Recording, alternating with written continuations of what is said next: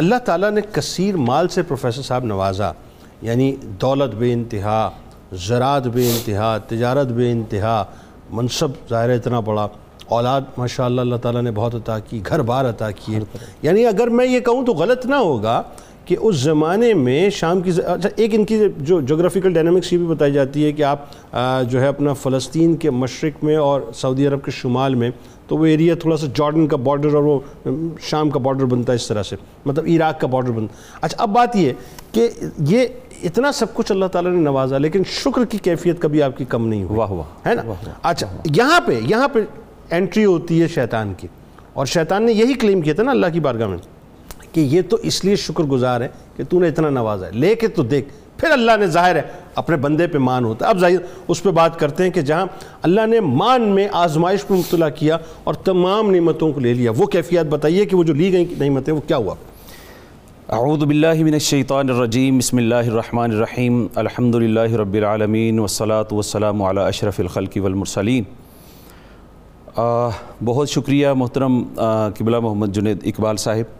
میں شکر گزار ہوں کہ آپ نے پہلی دفعہ مجھے اپنے اس خوبصورت پروگرام کا حصہ بنایا ہے۔ مجھے ذاتی طور پہ خود بڑی خواہش تھی کہ آپ جیسی متحرک اور علم دوست شخصیت کے ساتھ ایک پروگرام اگر ہوتا جی عزت افزائی بہت شکریہ۔ اللہ سلامت رکھے آپ کو۔ سر سیدنا ایوب علیہ السلام کے صبر کی بات ہو رہی ہے۔ سیدنا ایوب علیہ السلام کا صبر جو ہے وہ رہتی دنیا تک کے لیے ایک مصائب میں مشکلات میں ابتلاؤں میں ایک ہمارے لیے مشعل راہ ہے۔ اچھا ابھی بات ہو رہی ہے سیدنا ایوب علیہ السلام کے خانوادہ کی بات ہوئی ہے ان پر انعامات کی بات ہوئی ہے۔ اس میں ایک دو جملے عرض کرتے ہوئے آپ کے میں سوال کی طرف آنا چاہوں گا۔ یہ کئی دفعہ یہ چیزیں پنہا رہ جاتی ہیں۔ مثال کے طور پر آپ کے جو والد تھے ان کے بارے میں کہا جاتا ہے کہ جیسے ان وہ وکان رجلا عاقلا لطیفا حلیما حکیما بڑے سمجھدار تھے بڑے لطیف مہربان تھے بڑے بردبار تھے اور بڑی حکمت والے تھے۔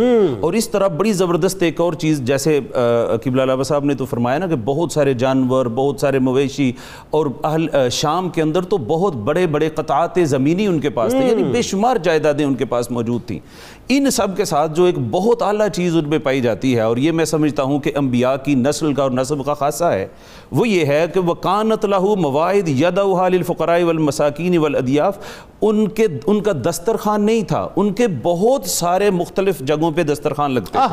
اور جو دسترخوان فقراء کے لیے تھے مساکین کے لیے تھے اور ہر آنے والے مہمان کے لیے۔ تھے یہ بہت خوبصورت بات ہے آپ کے والد محترم کے متعلق جو ہے۔ یعنی مثال کے طور پہ اس کی مثال میں سمجھیں کہ جیسے ہم ہم جو ہے وہ اپنے مختلف جگہوں پر لنگر کرتے ہیں مختلف جگہوں پر دسترخوان جی، سجاتے جی ہیں۔ جی ایگزیکٹلی یہ ایگزیکٹلی انہی کی سنت ہے یہ بھی سنت ہے سیدنا یوب علیہ السلام کے والد مکرم۔ سبحان اللہ ماشاءاللہ۔ پھر آپ دیکھیے جملے میں عربی کے بہت خوبصورت تھے ترجمہ بھی بیان کر سکتا تھا۔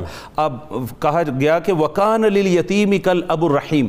یتیموں کے لیے تو وہ یوں تھے جیسے ایک رحیم باپ ہوتا ہے۔ اللہ۔ وَالْأَرَامِلُ كَالزَّوْجِ الشَّفِيق اور بیواؤں کے لیے تو اس طرح تھے جیسے ایک شفیق شوہر ہوتا ہے۔ وَلِدُّعَفَائِ كَالْأَخِ الْكَرِيمِ اور ضعیف کمزور ناتواں پسے ہوئے لوگوں کے لیے ایک کریم بھائی کی مانت تھے۔ آئے ہائے ہائے کیا اوصاف کتنے حسین اوصاف اور آپ نے پھر آپ کے جو وکلاء تھے جو امناء تھے جو مشیرین تھے جو نیچے کام کرنے والے آفیسرز تھے جو مال مویشی اور یہ ساری جائیداد کو دیکھتے تھے ان کو حکم دے رکھا تھا آپ نے۔ کیا؟ ان لا یمنعو من زرعہی و ثمارہی کہ کبھی بھی کسی بھی شخص کو تم لوگوں نے منع نہیں کرنا میری کھیتی باڑی کوئی پھل فروٹ وغیرہ لینے سے کوئی اجناس کے لے جانے سے منع نہیں کرنا و ثمارہی اور کسی پھل کے لے جانے سے منع نہیں کرنا۔